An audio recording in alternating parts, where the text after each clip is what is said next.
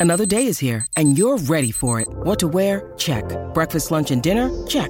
Planning for what's next and how to save for it? That's where Bank of America can help. For your financial to-dos, Bank of America has experts ready to help get you closer to your goals. Get started at one of our local financial centers or 24-7 in our mobile banking app. Find a location near you at bankofamerica.com slash talk to us. What would you like the power to do? Mobile banking requires downloading the app and is only available for select devices. Message and data rates may apply. Bank of America and a member FDIC.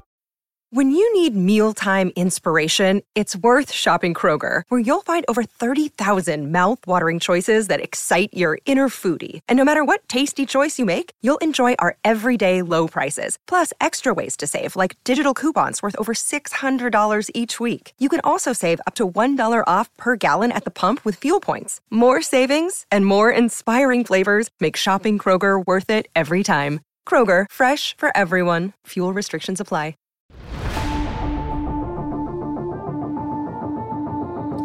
Welcome into the CHGO Blackhawks podcast. It is Mailbag Monday. Thanks for being with us. I'm Jay Zawaski with Greg Boysen and Mario Tirabassi. Smash that like button for us on YouTube. Make sure you subscribe to our YouTube page as well. Podcast listeners, follow or subscribe on your preferred app. And take 30 seconds to leave us a five star review on Apple Podcasts or Spotify. We have a ton of questions to get to, but we should probably start with the news of the weekend, which I'm sure you've heard by now. Uh, Philipp Kurashev's arbitration hearing was completed, and the arbitrator decided on a two year contract uh, of a $2.25 million salary cap hit. And, fellas, we've all seen a lot of people reacting to that number. Um, if you've not been with us most shows, we want to remind you to not really worry about cap hits until 2024 25, 2025 26. Not yet. And um, yeah, it's just right now it's kind of a non-issue, so there's really nothing to get worked up about. And with Kurashev, it was kind of like, you know, what the Blackhawks went into arbitration process with with their number, and Kurashev went in with his number, and I think it was 1.4 from the team and 2.6 from Kurashev. And when I saw that information, I was like, either of those numbers is totally fine. You could justify him making one and a half million. You could justify making two and a half. So, two two years, two point two five million for a guy who's young. Um, I know it's a two year contract, but really this season kind of feels like figure it out, Phil, and uh, we'll see where it goes from there. And and and yeah, it's it. You're the Blackhawks are not in a position where two point two five million is breaking the bank uh, or is going to break their salary cap or anything like that. They have nothing but money to spend, and it's it's totally fine, totally fine for Kurashev. I know some fans are are just programmed to worry about every dollar of every salary, and Yeah. for a long while there, we had to be of that mindset. This is not 2013; it's 2023. What is really the difference between two hundred thousand, three hundred thousand dollars? Nothing. Nothing at all. It doesn't affect any long term plans. This is not going to change the, signing of any kind of free agent ever. Like this, it is what it is. We all sat here and said, "Hey, Kershev, I don't know, between 1.9, 2.2 million for the next two years, I'm fine with that. Yeah, yeah. It's fine. Yeah. And and his people, you know, I think Kershev is is an, is a nice little player that has not hit his potential yet. We've seen flashes of it. Just you could say this about every player in their league, but spe- specifically for a guy like Kershev, who doesn't really drive his own play very much. Mm-hmm. He's going to benefit from more talent on this roster. Right. He's going to put up better numbers playing in this top six than he did in the top six last year. Or the year before. Or exactly, you know, he's got he's got some defensive responsibilities. He's he's one of their better defensive forwards, and he's got a little bit of offense. We see the flash. We Yeah. see the playmaking ability. He can. Last year, he kind of things slowed down from a bit, like where he was able to take that extra beat on the ice to wait for that passing lane to open or take the shot a second later. We wasn't rushing through things. I say put him out there with with Taylor Hall and Connor Bedard. See what you got. Yeah, yeah.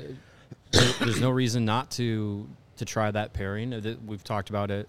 Uh, you know, this this whole off season, like this is the year to kind of mix things up, tr- throw things at the wall, and, and, and see what sticks. And yeah, can can Kurashev mix with a guy, you know, a guy who's like a, a facilitator and a finisher like Bedard should be, um, a guy who's been an MVP before in this league like Taylor Hall. If he can mix with those guys, that's uh, all the better. So why not? remember, why he- not try it? This is a fourth round pick, right? This is not a guy who's expected to come in and contribute right away or in a year or two, Yeah. like a first or a second round pick might be. He's a fourth round pick. He might take a little more time to develop and fully realize. Look, no one is saying that Philipp Kurashev is going to be the next Jaromir Jagr or anything like that, but you're talking about a guy who could fit comfortably in your middle six, bottom nine on a contender, right? You take a look at those. We do this all the time. You look at the Hawks Stanley Cup teams, and you say, could a a further developed Philipp Kur- Philipp Kurashev have a spot on those teams? Maybe. Could he be Michael Frolik? Yeah. Right. I think for I think that's a that's a pretty decent comparison to the kind of player you're going to get. Where offense wasn't the only thing he did, but there was that versatility with defensive ability, uh, versatility up and down the lineup, and the ability to add a little offense when needed. Some depth offense. That's what Kurashev does. 25 points in 70 games last year. That's going to go up. That's going to go up with more opportunity and, and like you guys said, better teammates. So there's n- r- nothing to worry about. Uh, you know, the salary cap thing is what it is. But I mean, you look at. I'm looking right now at the numbers for uh, Michael Frolik. Uh, points wise 45, 43. Yeah, career high 45 points. And that was his first full year in Florida. Yeah. Yeah. That's I think that is a reasonable way to look at Philipp Kurashev. If you get 40 points out of Philipp Kurashev, that's that's really good. Yeah, 40 points for a guy who could play the wing, play center, play on your first, second, or third line, play some penalty kill. Like for 2.25 million to have a player like that, if he if he finds some consistency and and um, you know contributes in, in, in those uh, assets of the game, like there's nothing wrong with that. And Yeah. he's still young. He's what 23, 24 Yeah. years old. Like Mm-hmm. he's he's definitely still got a lot of hockey ahead of him and he's taken some time he played in rockford he's you know this is i think this will be his third full season in the nhl now coming up here so um, it's like you said jay like it'll take some some time for some of these players to, to fully reach their potential not everyone is going to be jonathan toews patrick kane you know connor bedard right away where they jump in and it's just like all of a sudden you know they're immediate contributors contributors at the nhl level it'll take some time um, so yeah, I, I think it's fair for Kershev. I'm, you know, as far as for the player, I'm happy that it's closer to, to his number than it is to the Blackhawks number. Like, get your money. You don't you don't know how long you're going to play the game at, at the NHL level. So, you know, good for him that the the arbitrator ruled a little bit uh, more in his favor.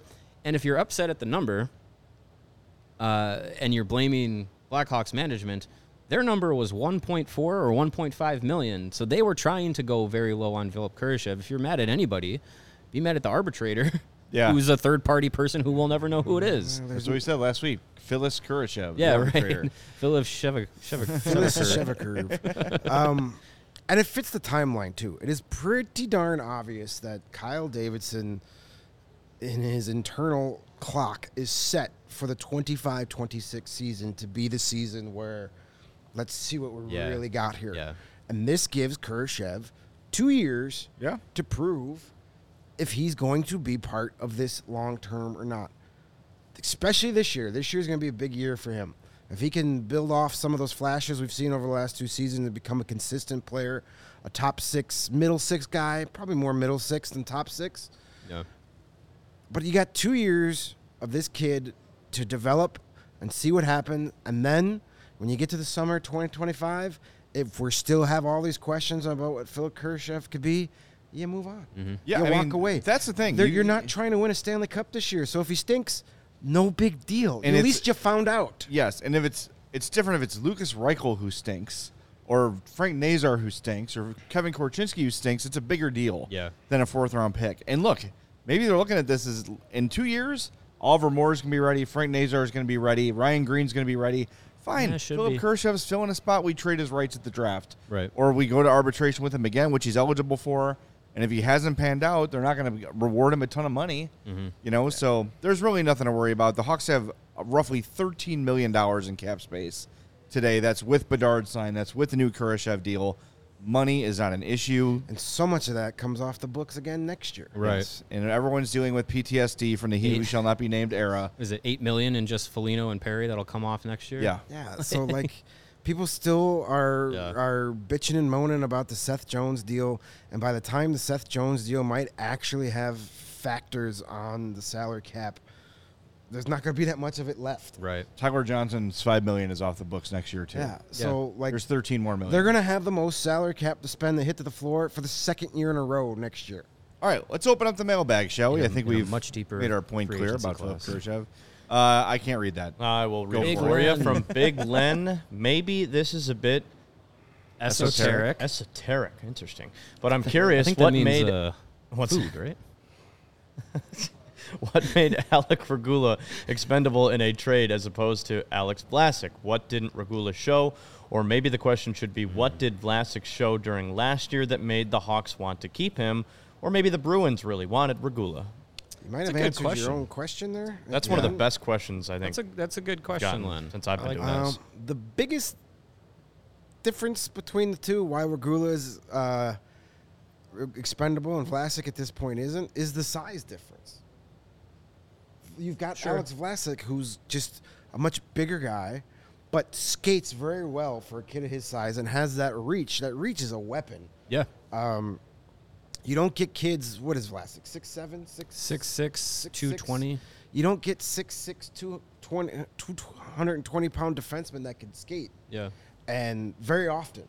So you're definitely going to give him a longer look. Maybe they asked about Vlasic and they were like, "Yeah, no." Mm-hmm. Uh, Vlasic has a much higher NHL ceiling than Alex. I think so, yeah. uh, it's pretty evident based on how much time each has gotten at the NHL level. I like Alex Regula. Me too. I still think he could be a, a NHL sixth, seventh defenseman. Yeah. But I think Alex Vlasic could max out at maybe a number four.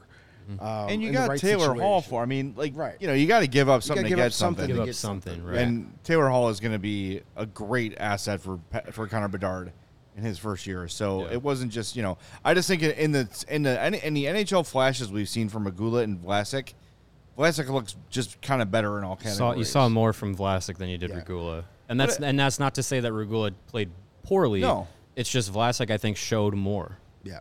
So Uh, But Regula was a right-handed shot, which Mm-hmm. they're they're a little thin on. So I can see why you would say, well, with so many left-handed defensemen coming up, maybe that was a target. But if Boston insisted on Regula, Right. okay, Yeah. worth it to get Taylor Hall. and, and Vlasic had a little bit of uh, success on the power play this year uh, in Rockford, Mm-hmm. and uh, I think. But ba- bottom line, bottom line is, Vlasic's floor is probably where Regula's ceiling is, yeah, I think that's that's fair to say. and that's why one can be traded and one, as of now, is not traded. Yeah, And uh, Vlasic's almost a full year younger. It's like ten months younger. yeah. Not that it's a big deal, but Splitting hairs, yeah. it's something. Yep. How about uh, Regula and uh, Ian Mitchell reunited in Boston? Good for them. Good for them? That's fun. I hope it works out for both The of them. The Providence Bruins are going to be great. yeah. So, on the same token of the Taylor Hall trade, dream NHL line mates for Bedard. Uh, Connor McDavid and Leon uh, Leon Draisaitl, yeah. Uh, current, Let's or feed all-time? that. Let's feed that Edmonton. There you go. Edmonton rumors seven years from now. Current No. players, I would probably yeah. Let's put two Connors together and anybody.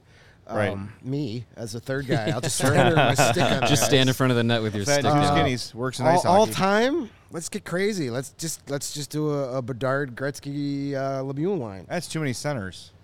I think Yeah. they figure it out. Yeah, too many guys playing out of position. It would never work. Yeah, that would never work. Can't have three guys take one face off. No, that would that'd be Yeah. awful. How about all-time Hawks line mates for Uh, Connor they're, they're Bedard? on stand, stand Give by. me, uh, stand by. Oh, They're- it's coming? All right, all right. Stand by. Okay, Fair enough. we'll answer that one. All right, if There you it could pick any pair of Ah, wingers yes. in Blackhawks history to play on a line with Bedard, who would they be and why? And also, Jay, have you tried this on NHL 23? Probably, right? I'm assuming. Uh, I Connor like Bedard's the- current line mates in NHL 23 are uh, boy. I've, I've been changing lines lately.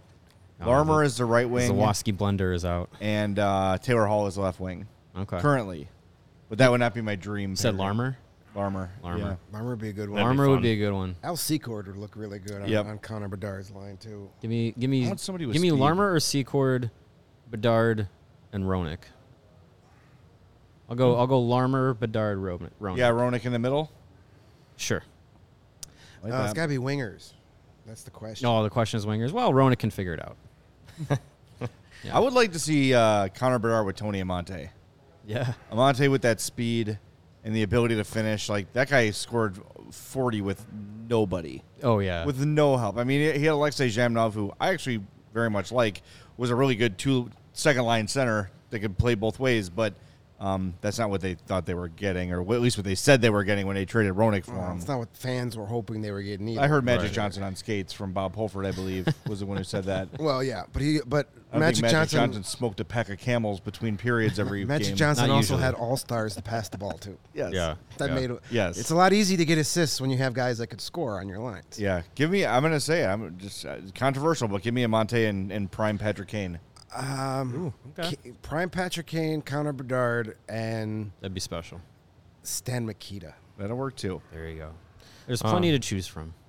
From Garrus18, one of our loyal listeners, who would be the one guy you target based on true fit and roster construction in the 24 free agency class? True fit and roster construction.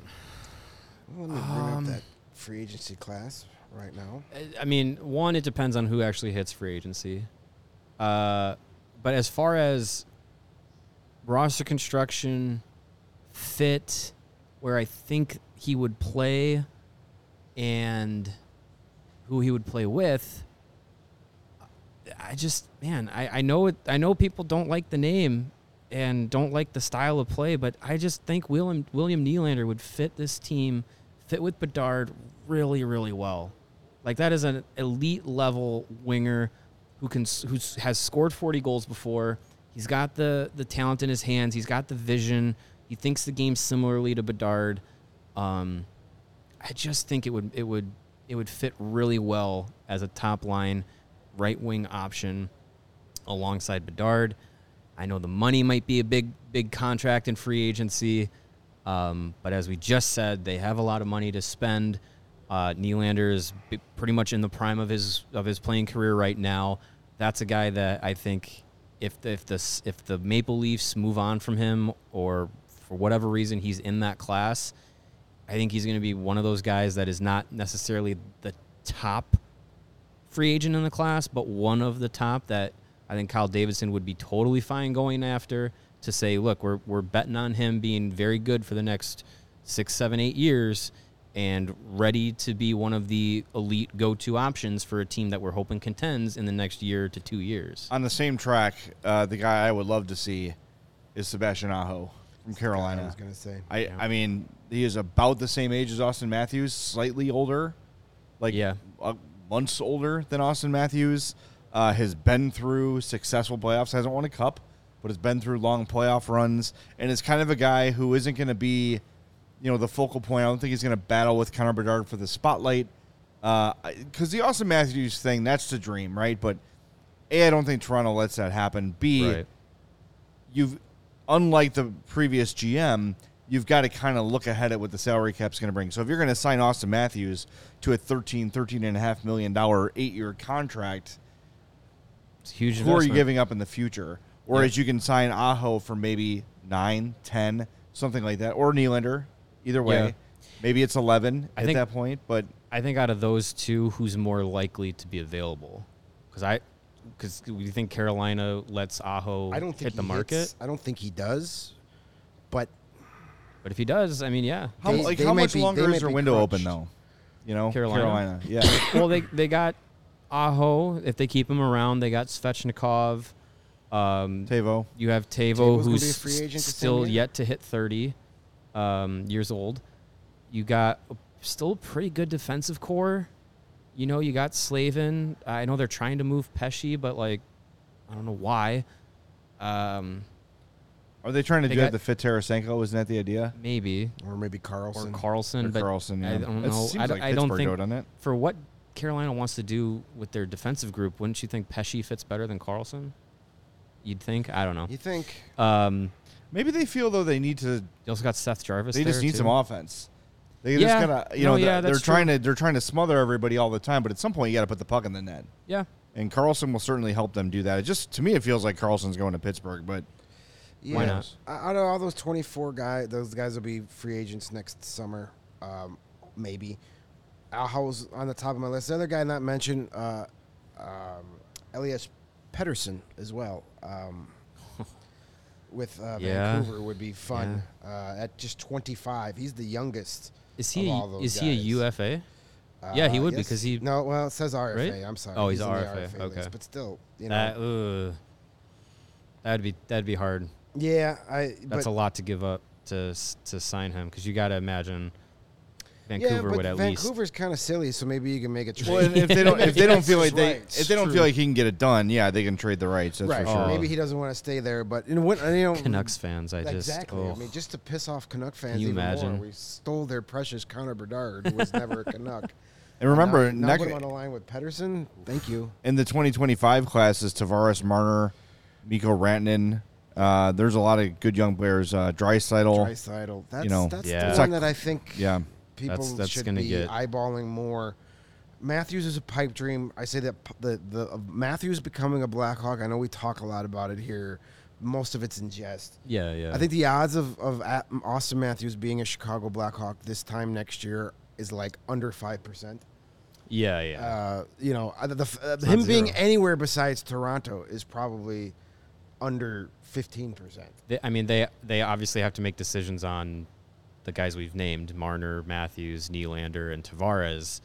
I don't imagine it's it's not it can't be financially possible that all four of them stick around. I mean, if I'm the, if I'm the Maple Leafs, I'm seeing who wants the last two years of John Tavares' deal. yeah, Because I mean, I know I that was the home, the homecoming, the great story. He hasn't won him shit. He's the oldest. He's making a lot of money. and it's not that he's played bad. It's No. just it's just not working. You need to change up that that. I think you need to change I up that group. if I want to keep three of those four guys going forward, I'm sorry, John Tavares is the odd man out. yeah, He's only 32. It's not like he's ancient. No, no, but he's been playing since he's you know Yeah. 18, 19, so I hope they all. it's been a while. From Yeah. Rooney four, what will you Rooney. be watching Bedard's rookie year that will leave you confident that he can stick at center? His face-off percentage. And his I mean- defense. Yeah. so how Yeah. he plays defensively. His well, I I I think we talked you know a, a couple shows ago about what are his offensive projections, and I think even if he's let's say sub 50% at the faceoff dot 48 49 47% whatever it might be if he's putting up you know 70 80 points as a rookie playing center and he's not a defensive liability which i don't think is going to be the case um, I think you know if, if if he's putting out that production, you can imagine that he's going to continue to build upon that. And yeah, maybe he's maybe he's not your number one center like Jonathan Toews playing power play and penalty kill and winning fifty eight percent of his faceoffs. But if he's a number one center offensively and is not a, a defensive liability, there's no reason not to not to have him down the middle. Especially if you can you can figure out who can be some wings around him. Maybe Reichel doesn't stick at center because he can't win a faceoff, or or his two way game doesn't hold up at the NHL level consistently. Maybe Reichel's a wing on Bedard um, on Bedard's line, long term. So. I'm, I'm the only thing that I would say is a disqualifier for me is if he's if he is just absolutely garbage at the faceoff Yeah. at the NHL level, which again another, another thing that I don't think is a concern, but we don't know until we see it. Yeah, if he can get if he can finish his rookie season at center against pretty much everybody else's number one centers, you're talking about your veteran guys. If he could finish the season between 48, 47 or 47, 48%, that that's a successful season as far as I'm concerned. Yeah, I know we every, want everybody to be around 50, but if he could, better, if he yeah. could be 47, 48 as a rookie, f- taking faceoffs against the Sidney Crosbys and the Ryan Yeah. O'Reillys all Mm-hmm. season, then that's encouraging. If he's at 35, 40, then Down- it's like, eh, let's yeah. maybe then it's let's try then- something different here. Yeah, then we start getting on the the Kirby Dach, Right. move them, move them to wing train.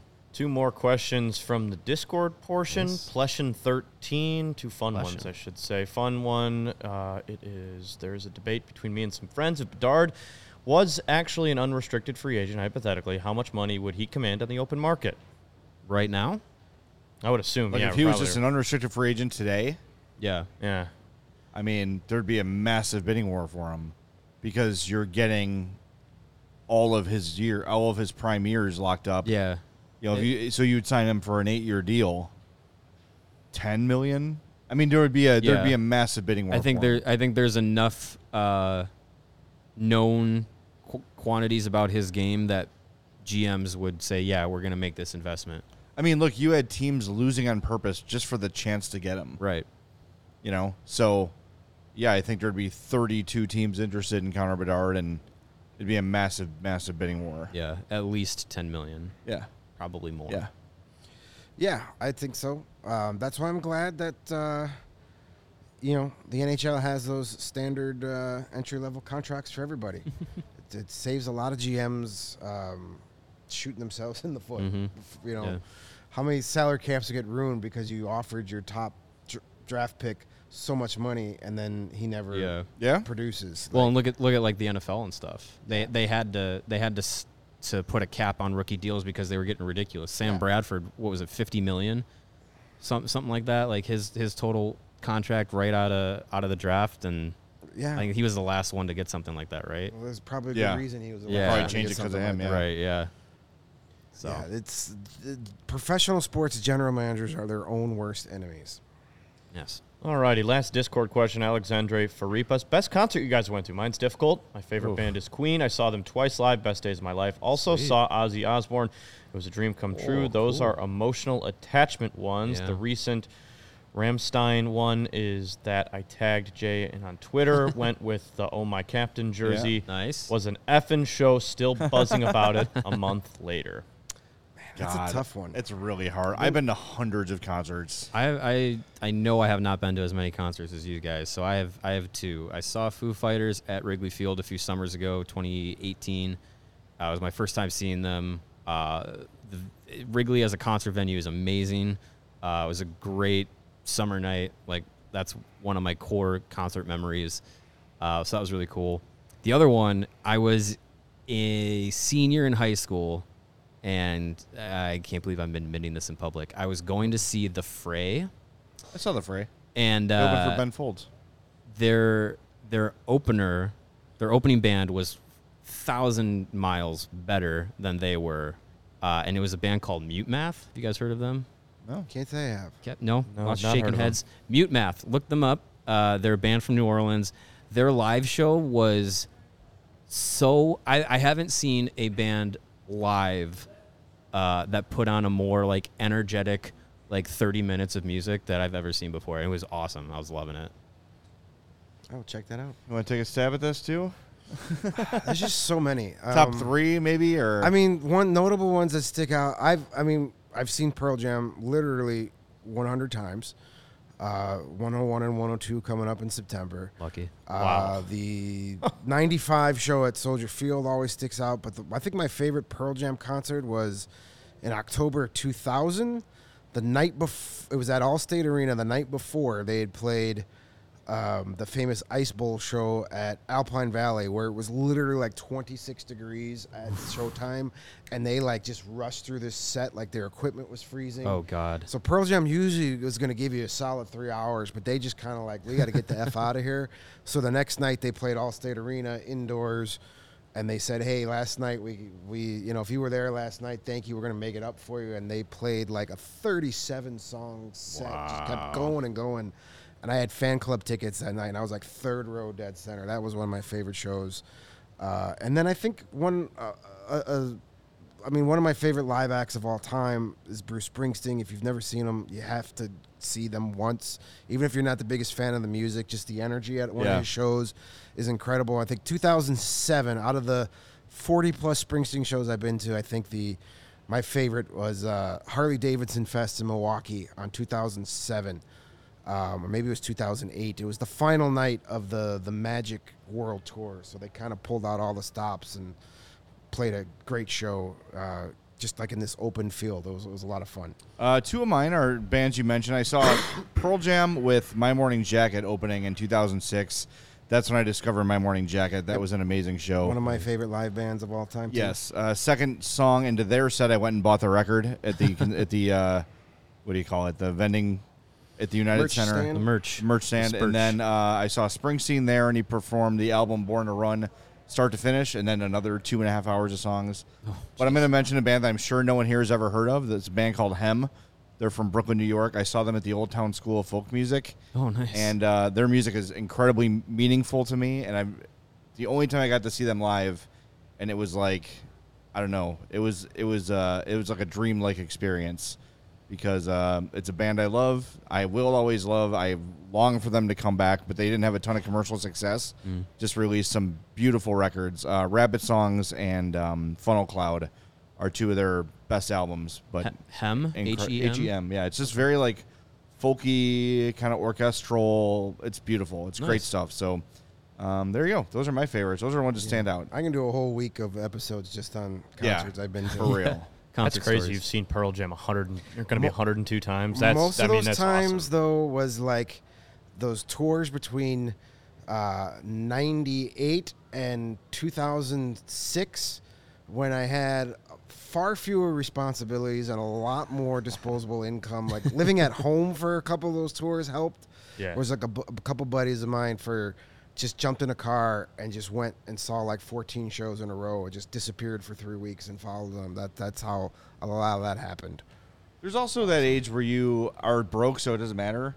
It's like I'm broke is broke. Right, yeah. Like what difference does it make? and tickets and and concert tickets weren't four hundred dollars. Right. yeah, right. Either You can go see. Uh, you can go see seven Pearl Jam shows for the price of one Taylor Swift ticket Yeah. today. I saw a, a ticket stub from a, for a concert. I think it was Pearl Jam, Nirvana, and Red Hot Chili Peppers were playing in ninety January of ninety one. I think it might have been, like and the 12? the price on the ticket was like nineteen fifty. Yeah. Yeah. And I was like, holy shit. that is crazy. I mean, I would say the majority of the Pearl Jam concerts I've been to, the tickets were under forty bucks. Yeah. and they do their best to keep them cheap too. They do. Yeah. Uh, Josh says he saw Megadeth at the Aragon Ballroom. Yes, I saw Pantera there. That's awesome. Um, that was a terrifying but awesome experience. Aragon Brawl Room. The Brawl Room. Yeah. The, the Brawl Room. That's, That's, for the damn old sure. school metalheads. Yeah. Another great awesome. show. I, I saw Rancid at the Metro, which was just great on the Out Come the Wolves tour. Uh, unforgettable show. So th- we could do this for hours. So we shouldn't. yeah. I, I, I, I uh, one more I'll, I'll, I'll say is uh my I got a bunch of friends that are in a band called Action Adventure. Shout out to them. Um, when they started their being a band and putting out music, one of their first shows was at some was literally in somebody's garage, uh, and there was like 20 people there in this like uh, it was like a south suburb garage, and uh, now they've they've been tour they've been uh, they've done Riot Fest they've done. Um, uh, they've ta- uh, toured with like Hawthorne Heights and uh, a bunch of other bands from that like early 2000s pop punk uh, Big fan of Hawthorne stage, Heights. but yeah. Uh, so they've they've been they've been getting bigger, but yeah, I remember that that band that show, and my buddy is uh, one of the guitarists in it. He at the time was working at Domino's and came from his shift to the show in and played the show in his like Domino's outfit, uh, uniform rather. But uh, so yeah, that's when I'll I'll always remember because it was just like. I don't, never, I don't think I've ever really been to a show just at someone's garage with like 10 other people. This is interesting. Reminds me of going to see shows in high school at the Fireside Bowl. yeah. The old bowling alley converted into a punk rock club. That Yeah. was uh, that was a lot of fun back in the day. yeah. Had to had to be Rise Against for me. Play them at the United Center all the time. Local band. Saw them at Northerly Island. It was a great show. Rise Definitely Against, my favorite good one. Um, this is from an email. Please keep my name anonymous. I have a question important and hard hitting. Can you all please categorize the Blackhawks as Barbie or Oppenheimer? We would all be extremely grateful. the Blackhawks? We going player by player? I got Oh, kept God. friendly open. We can do it real quick. Real Yeah, quick. sure. Uh, Taylor Hall is Barbie. Barbie, Tyler Johnson is Oppenheimer. Oppenheimer. Sure. Uh, Athanasiou is Barbie. Yep. Foligno and Perry, Oh, Oppenheimer. Oppenheimer. no doubt. Big J Dick, Oppenheimer. Yeah. Yep. Kurashev, ooh. Khrushchev, I'd go Barbie. I'd go All right. Oppenheimer on Kersh. He's a He's got Barbenheimer. money now. He's he's a Barbenheimer. How about Ryan Donato? Don't know enough about him. I'd go Barbie. Uh, When let's in say doubt, let's go say Barbie. Barbie. Yeah. Colin Blackwell would would fall down on his way to the movie theater. and I think he'd it. go Barbie. He's Barbie. yeah. Connor Bedard, you would think Barbie, but I'm going to go Oppenheimer with him. I him. think he'd go Barbie. I'm going Barbie just because he's a teenager. Yeah. Cole Guttman. Uh, or Oppenheimer. I don't know why. the Barbie. Mackenzie Entwistle can't get into the movie since he has no parents, so it would have to be Barbie. Yeah. Probably Barbie. Yeah. um, Boris Katchouk, Oppenheimer. Oppenheimer. Taylor Raddysh. Barbie. I say Barbie. I would say Barbie. Seth Jones. Uh, I'm thinking Oppenheimer with him. Probably Oppenheimer. probably yeah. Oppenheimer. Have Yeah. a s- political thriller and probably have some bad takes on it afterwards. Uh, Nikita Zaitsev, Uh, Barbie. Barbie. Connor yeah. Murphy. I'm going Barbie. I with think he'd go Murphy. Barbie. I think he'd go Yeah. Barbie. Jarred Tinordi, come on. Oppenheimer. Oppenheimer. Petr Mrazek. Barbie. Uh, uh, say Barbie. Yeah. Soderblom. Barbie. Uh, how about Lukas Reichel? That's Barbie for sure. Barbie, totally. Probably Barbie. I think we did it. All right, we did it. Yeah. Have you guys Probably seen Barbie? I saw it last N- night. no. I haven't seen either yet. It's really Haven't seen funny. either. It's a funny hear it's movie. great. Yeah, I- it's really mean- funny. Seeing Oppenheimer on My, Tuesday. my wife so. is, is trying to uh, convince me to rent Barbie and just watch it at home rather than go to the theater. That's probably a good idea. Yeah. Uh, yeah. Hey, listen. I know like the Oppenheimer people were upset that they had to get released on the same weekend as Barbie, but it's done nothing but give them Yeah, all it's- this it's free fine. publi- It's giving them like free plug. most Yep. people who aren't going to who are going to go see Barbie weren't going to go see Oppenheimer and vice versa. I wouldn't Yeah. think there's a huge crossover. You never know, though. If it wasn't for these two movies coming out at the on the exact same day, and like the social media blow up of seeing both of them in the same day because they're polar opposite movies, I think you're right. I don't think as many people would have gone to Barbie to go see Oppenheimer and, and, and vice versa. Yeah. So I don't know. I'll probably eventually see them both. Uh, I, I'm a big history guy, so I always get a little weary about the history movies, about uh, the inaccuracies that come out of them, Yeah, it's especially, Christopher Nolan, though. especially when there's like things that like other subjects that I've actually read up a lot on. I'm the kind of guy that yells at the screen like that didn't happen. Yeah. like so. Oh, I, don't I- know. I I'll had- Actually, it. actually, interrupt I the had one of those moments the other night um, with watching a show with my wife. It's it's set in the like it's set at like Y2K like 99 2000 and uh, there's a, a, a scene where someone is, is video recording like an old handheld video recorder in the in the ni- 1990s and they're like we we isolated the audio on on this video and this the people that are talking are like on the opposite side of the room. I'm like that would never happen with that technology. Are you, and I I, I actually totally true. ruined ruined it for my wife. I was That's like a- that's so wrong. It can impact a movie. I'm telling you. Yeah. Those inaccuracies can can screw it up. You know what won't screw you up? Ooh, Factor meal kits. that's right. No, they won't. And They're the, good. uh, the fine folks at Factor have uh, sent us some uh, delicious meal kits that uh, we've been enjoying at our household, and the smoothies. The smoothies, Smoothies are excellent. are fantastic. And now that we're in the uh, thick summer, you might be looking for the wholesome, convenient meals to support sunny, active days. Factor, America's number one ready-to-eat meal kit, can help you fuel up fast with flavorful and nutritious, ready-to-eat meals delivered straight to your door. You'll save time, eat well, and stay on track for reaching all of your goals.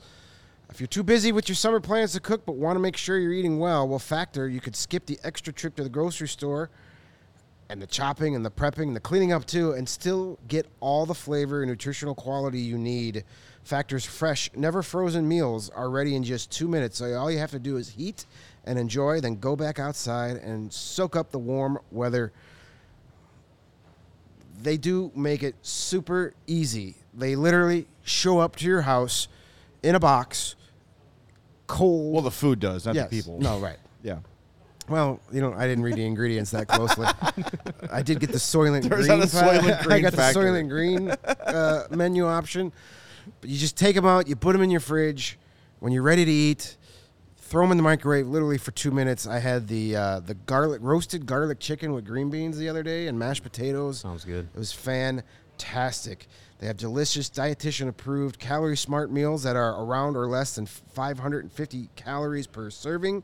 They have a protein plus meals with 30 grams of protein or more per serving. No matter what your dietary needs are, they've got from keto to calorie smart, vegan plus, veggie, and protein plus. They're prepared by chefs and approved by dietitians. Each meal has all the ingredients you need to be, feel satisfied all day long while meeting your dietary goals. So give them a, a check out over at Factor this July. Get Factor and enjoy eating well without the hassle.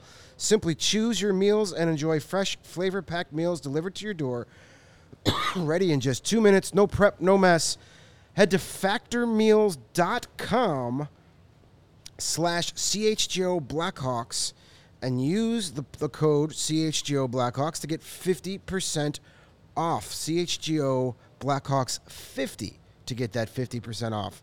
So use that once again, make sure you're using our show because we're having a little kind of fun Yeah, competition right. with this. So head over to factormeals.com slash CHGO Blackhawks, then use pick out the delicious meals you want, then use the promo code CHGO Hawks 50 and you'll get 50% off your entire order of your delicious factor meals. And then a couple days later, they're there, you're eating, you're happy, life is good. They are great. And unlike the other meal kits I've had in the past, I don't have to actually cook them. It's already done. Throw it in a microwave, perforate the uh, the cellophane, and you're good to go in two minutes. They're really, really Try good Try the stuff. tropical fruit smoothies. Those are my Oh, those are my favorite. Great. They're delicious. Actually, I had one this morning.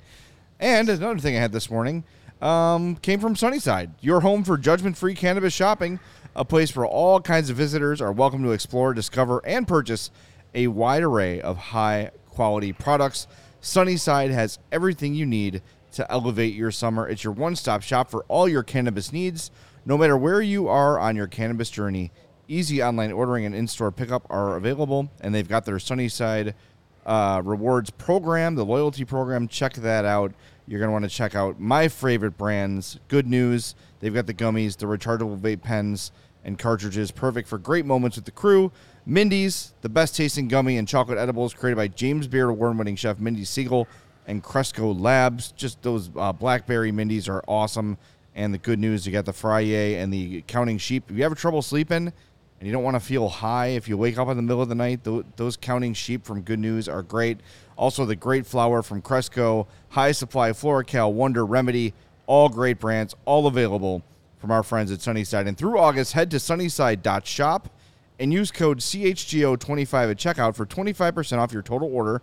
One use per customer, not stackable with other promotions, but it's not only for new customers. Anyone can use that code CHGO25.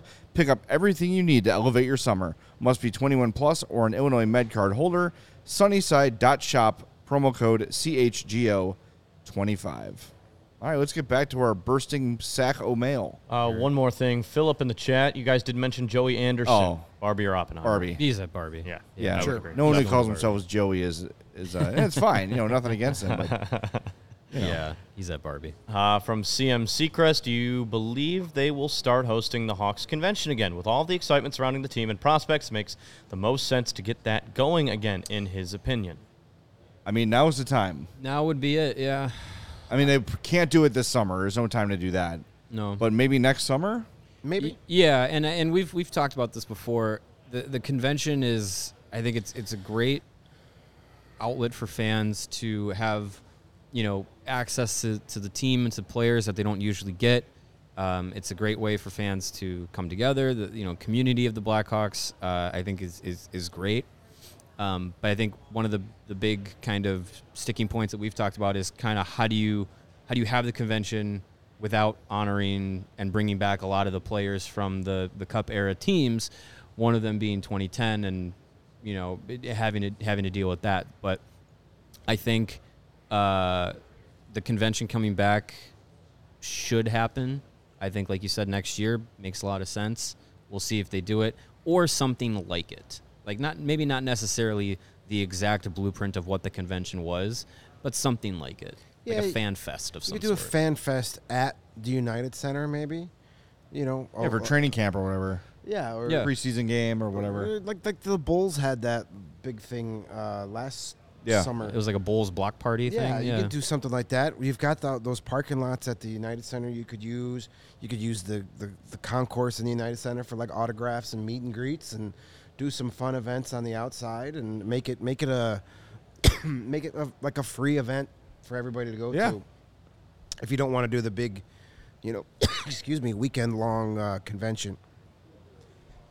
Yeah, I think I, the, the 2010 thing is a factor. I mean, if they're going to open up forums and they're going to have fan questions, fans are going to ask the questions. But guess what? Like,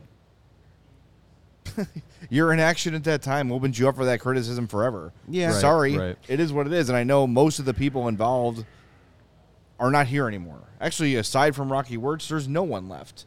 Well, Yeah. Brian Campbell is still on the staff. Campbell. Yeah, But th- that's it. So I mean, it, And I th- I think fans have the right to ask about that. And I think if as- any of those guys are on the dais. and I think as more time passes, the, I think there will be uh, less of that as time goes on and as people are further removed from it. Um, so maybe that is a consideration of like not that they just say, oh, people will just forget over time, but I think as it has been addressed, as it can continues to be, um, you know, kind of addressed in the background of, of, of what the Blackhawks try and do with community building, um, with those different initiatives that they've they've tried to enact and be more uh, involved in, you know, over the last two years now it's been. Um, I think that can help the team and the organization build up some some better will with some of the fan base that was you know separated from the team because of all that. So Yeah, and I think the majority of the people that are going to spend the money to be at the fan convention and the you know be at these panels and wait in line and all this stuff are not the type of fans that are are angry about these things and are still wanting to know things. So you may not get a lot of that, but you you might get Yeah. some. But again, as you said, it comes with the territory. You open yourself up. If you're going to do the full experience, you got to take you know the uncomfortable with the comfortable. Right. Uh, from our guy Windy City Hockey, who also would like to see the convention come back, since arbitration's hearing can get heated and cause damaged relationships. Do you think Philipp Kurashev's arbitration hearing could have damaged his and the Blackhawks relationship? I doubt it. I don't No, think so. I think it's it's just business.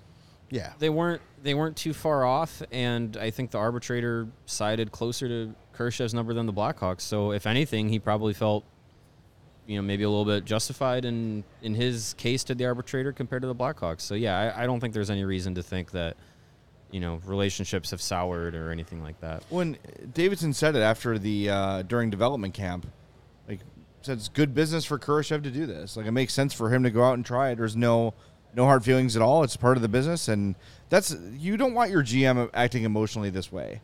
You know, like should would Philipp Kurashev be mad at him if he gets a million dollars less than he wanted? You know, like it's it is business, and both both teams are both sides are trying to do what's best for their respective side. Right. So Kershaw wanted more money. The Hawks didn't want to. They went to arbitration. Okay, it's done. I think I think Yeah. what's done is done. These guys, they all, they just want to play hockey. Yeah. When you talk to them, any most you talk to the majority of these guys about contracts and, and trades and stuff, they always say that's my agent's job. The agent, Yeah, they just let their agent. So maybe there will be ill feelings between his agent and the Blackhawks. Players play. Yeah. They, their, their agent comes and says, "Okay, here's the deal I got for you. Cool. Where do I sign?" Right, like most right. of these guys don't don't get into that heated argument. That they just talk through their agents. They just want to play hockey. That's it. Very simple. From Anthony Arith, are NCAA players becoming more valuable to NHL teams? It seems the Hawks have a lot more NCAA prospects than I can remember, which I do like, in parentheses. Greene, Nazar, Moore, Rinzel, Commesso, etc. I know I left out a ton more. Does this signal a shift in Blackhawks thinking, or is it an NHL thing?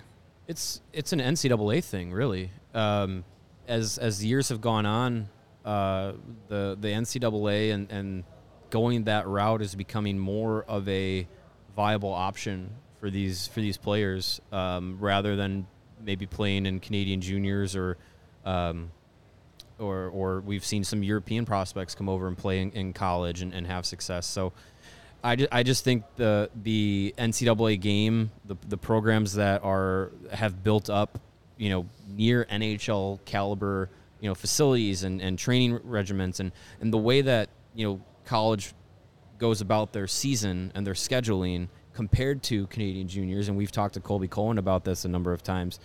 Um, you get a lot more practice time in college. You get a lot more, um, you know, pinpointed development opportunities.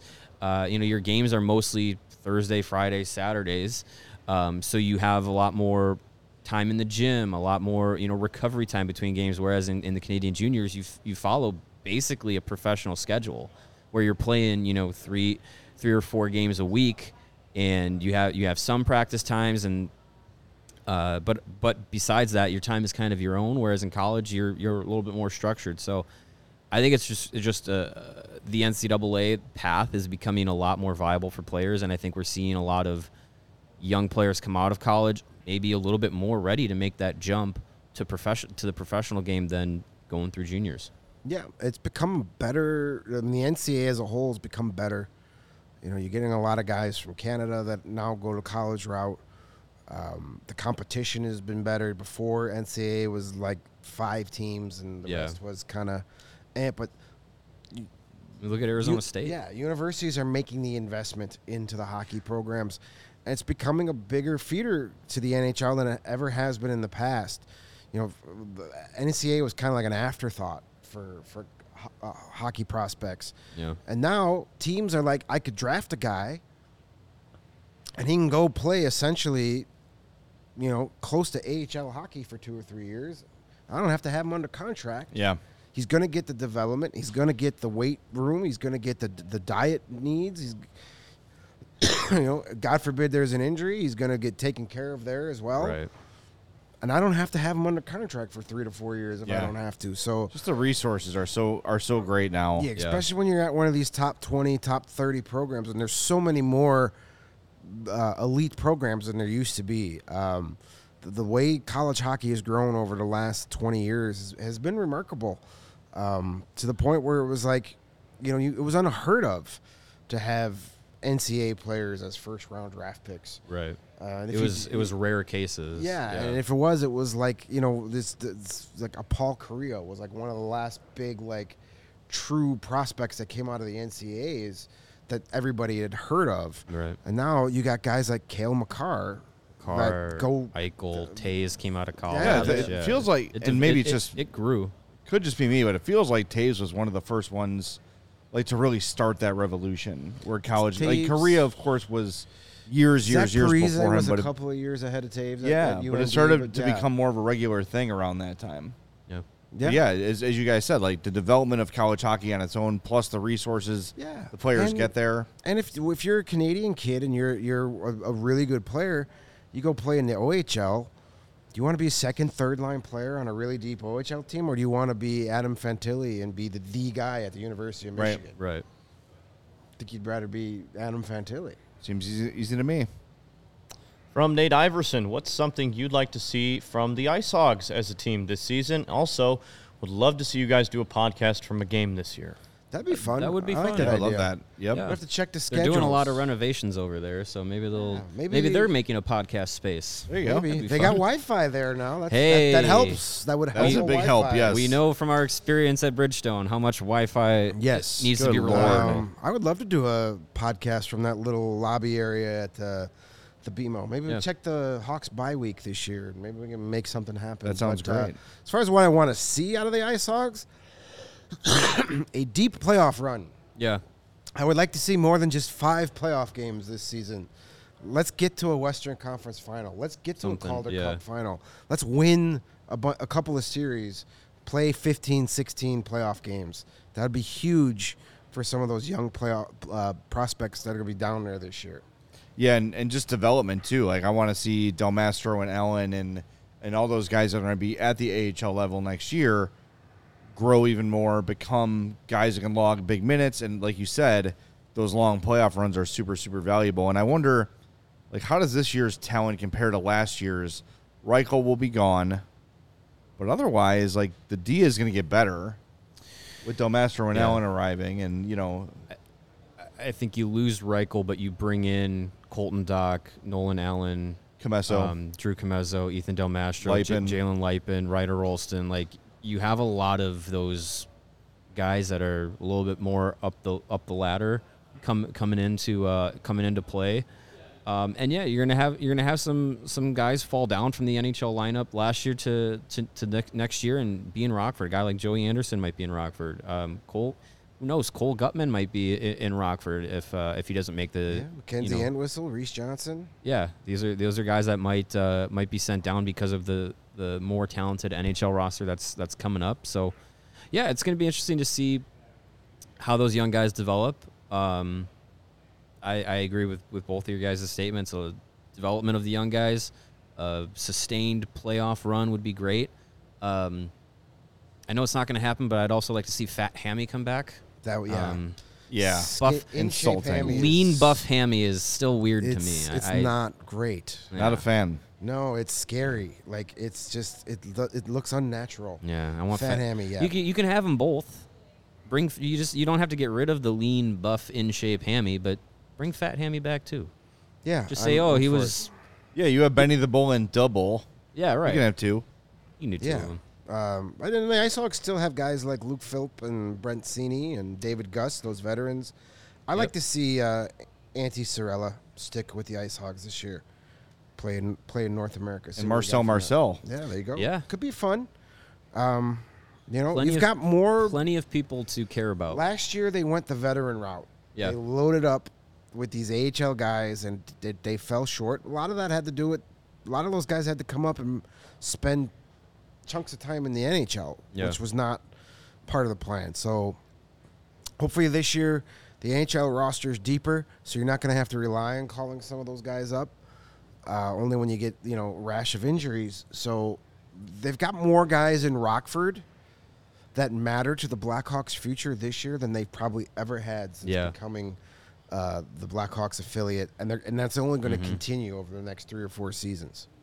Uh, Let's try to squeeze in two more before we wrap up. If we didn't get to your question today, we will get to it tomorrow. We had a ton of Yeah, questions this week. This is so a part one, part two. For the off season, we just kind of got to get in the habit of planning on a, a show and a half of mailbag questions. Yeah, you're about halfway through now. So Great. Hit the halfway part. That's great. today. I love when we don't have to do any kind of programming stuff. Let you guys decide what we talk about.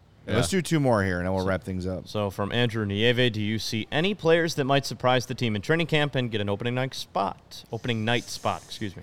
Connor Bedard. I'm g- yeah. If he makes It's- the there's a big question if, if he'll make the team. Um, I'm gonna say for the for the sake of the question, Nolan Allan. Okay. That would be a That surprise. would be a surprise. Yeah, we got a fourth guest up there. If you're on the YouTube chat, somebody's walking around on the There's a roof. woman walking around. Yeah, I don't know. outside. Yeah, she's enjoying the nice Alright. hot. Hopefully, it's not Chicago shirtless day. dirt women for our YouTube rights. Don't don't jump. Um, I think that's her home. I think we're good. I hope that's so. her home. I think somebody the lives roof there. is yeah. her There she is. Hi. Hello. Hi. We have to start charging her a sponsorship fee. um, what was the question again? Uh, who's going to surprise oh. Who's gonna maybe make the surprise you and make the opening night roster? It's a tough question because there's going to be some competition this year. Yeah. Like, would Reese Johnson be considered a surprise? Would No. Mackenzie Entwistle be considered a surprise, considering that? I'd say no. Uh, but I okay, so I'll do. I'll say Wyatt Kaiser would be kind of a surprise. Okay. I agree. Like that would be a surprise like that guy if he, if he makes it because I, I think he's going to get the Vlasic treatment and get the majority of the year in Rockford. But you know he may tell he may dictate otherwise. yeah. I'm going to say Colton Dach. I don't really know why. but if he has a strong preseason, they could, it seems like a guy who could play in the bottom six, add some scoring punch. Yeah. I don't know. It's kind of early to say. You know, if we were underway with some play with some preseason games, maybe it'd be easier to predict. But sure, I'll go with Colton Dock. Why not? Solid. Seems like a guy mature beyond his years. All right, from Eric, what teams do you think are on the same competitive trajectory as our Hawks? It seems to me that when the Hawks are competing again, we'll have to be worried about the Ducks, Coyotes in the West, and then the don't have to Devils, the uh, Buffalo, and Blue Jackets. The road runs Ass through Jackets. the Central feels pretty easy. Buffalo, No New one Jersey. will ever be worried about the Coyotes. I'm sorry. yeah, I don't know. They're I- going to find a way to Coyote it up. Yeah. Coyote ugly, right? Yeah. Uh, I think you maybe throw Philly in that list or a team that's rebuilding. Watch out, for the, Yeah, but what's Jose. their- watch out for the Sharks in three or four Yeah. years. sh- yeah. Sharks. Anaheim has got to eventually be good, right? You'd think. You'd Theoretically, think. Um, I think, yeah, I think New Jersey, Buffalo, those are good ones to worry Detroit. about.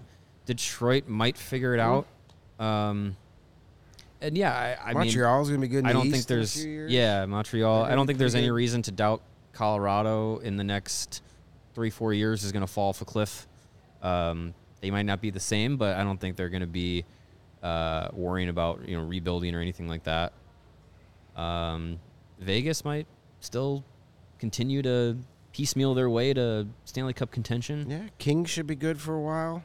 Winnipeg's going through a, a facelift, so that'll be interesting. Minnesota always seems to hang around and Yeah. just be annoying, be mid. I, I do I do think uh, got a party going on back there or something. uh, I do think that that three day trip through uh, California is going to get a lot tougher over the next Yeah. couple Yeah. of seasons. for sure. Those are going to be some good some good hockey getting played out in California. In the, It's funny. It's a lot of the come. same teams that they were competing against in the last Yeah, L.A., kinda- San Jose, Kinda Anaheim. Yeah. cyclical. Yeah. Yeah. right. Yeah. Not Vancouver though. No, I don't think we need to. What's a team you don't have to worry about? That's, yeah, Nashville. that- yeah. Asshole. Well, hey, they're changing their culture there. So Oh, you want to do one more before we wrap things up? sure, All right, let's do one we more. can pull Uh, pull one more. Yeah, this was a good one, I thought. Do you think Nazar being hurt from the majority last year simply adds to a year uh, to his projected timeline, or do you think it stays the same as it was from Showtime? I think it depends on how this year goes. Yeah, Yeah. I if he lights things up at Michigan, I I, think don't his think it sets him back at I all. think his timeline was probably al- always at least two years. yeah. Um, but yeah, if he if he does what I think we all hope and expect him to do this year at Michigan, um, I think there'd be no concern that he's not uh, not ready to jump professionally. Yeah. Yep. I, I agree. I think two years was the plan f- from day one, and if it has to be a third year, has to be a third year. Then yeah. There's no there's no rush. Nope. I agree. Spe- Speaking of rush, uh, if you want to get Miles your here? if you want to get your uh, your basement or your home office or your actual at work office or your man cave or your she shed looking good, you can rush on over to foco.com. Our friends at Foco have the best gear around so you can get fitted out in hoodies, shoes, you can put up some signs and some bobbleheads and everything in between with your favorite team. Uh, if, if, if they Foco can slap a logo on a bobblehead or on a sign or on a pennant or something, they'll put it out there and you can go and get it. It's baseball season. The Aloha shirts, the straw hats. You can get uh, wear some of those out at Wrigley or out at Guaranteed Rate. You got polos, bags for tailgates, everything that you need. You can take a look around our set. A lot of the great stuff that we have here as set decorations came from Foco, uh, and I think it looks great, and it can look great in your home too. So go to foco.com, check or check the link in the description below, and use the promo code CHGO. And for all non-presale items, with that promo code CHGO, you are going to get 10% off your order. Again, that's foco.com, F O C O.com. If you want the perfect accessory for that spiffy looking spurch you got from Foco, mm-hmm. that's when you call up on our friends at Shady Rays. They have you covered from the warm weather ahead with premium polarized shades at a very affordable price. Shady Rays is an independent sunglasses company that offers a world class product that's just as good, but I say even better than any expensive pair we've ever worn here at CHGO. Durable frames and extremely clear optics for all your outdoor summertime adventures. That's not all. Shady Rays offers the most insane protection of all of eyewear. Every pair of sunglasses is backed by lost and broken replacements.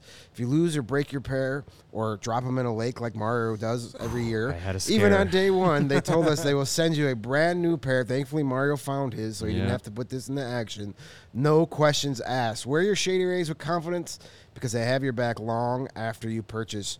Together with their customers, Shady Rays is providing much needed support to nonprofit partners across the U.S. through Shady Rays Impact. From building play sets for pediatric cancer patients to providing young adults with MS the outdoor adventure of a lifetime, Shady Rays is making an impact in your community and others like it now and for years to come. And if you don't love your Shady Rays, but you're going to, trust me on that. You can exchange them for a new pair or return them for free within 30 days. There's absolutely no risk when you shop. And exclusively for our listeners, you beautiful folks out there in podcast land, Shady Rays is giving you their best deal of the season.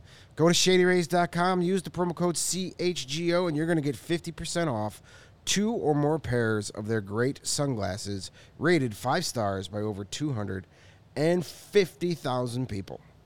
All right, that's going to do it for this episode of the CHGO Blackhawks podcast. Smash that like button for us on your way out. We've got under 50 likes. That's not. I know it's hot. I know Come it's on, humid, people. but man, smash that like button for us. That's very, very helpful. Make Make sure you subscribe to our spins. YouTube page as well. And uh, we'll be back with you tomorrow at 2. Little programming note Wednesday, the show is at 1 p.m. for your planning purposes. 1 p.m. on Wednesday. So just mark that in your calendar And now. Thursday we will be at the uh, the National Card Collection Convention Yes, happening in in Rosemont. Rosemont. That should be a good time all too. this- all the shows will be broadcasting live from there. Yeah, it's gonna So, be a uh, come big, check us big out Big fun day. Maybe we'll get some uh, card collecting content on that Yeah. show. Buy a, some packs of old hockey cards and open them on the air. There you go. That is the National Sports Collectors Convention. There you go. And Rosemont uh, will be there. All of CHGO will be there on Thursday. So if you're there, come say hello, come wave, say hi, give us a hug, all that great stuff. We can take home a cool piece of memorabilia. We'll see Yeah. what's around. Anyway, we'll Should talk to you CHGO uh, trading cards. tomorrow at 2, Wednesday at 1, and we'll see you Thursday in Rosemont on the CHGO Blackhawks podcast.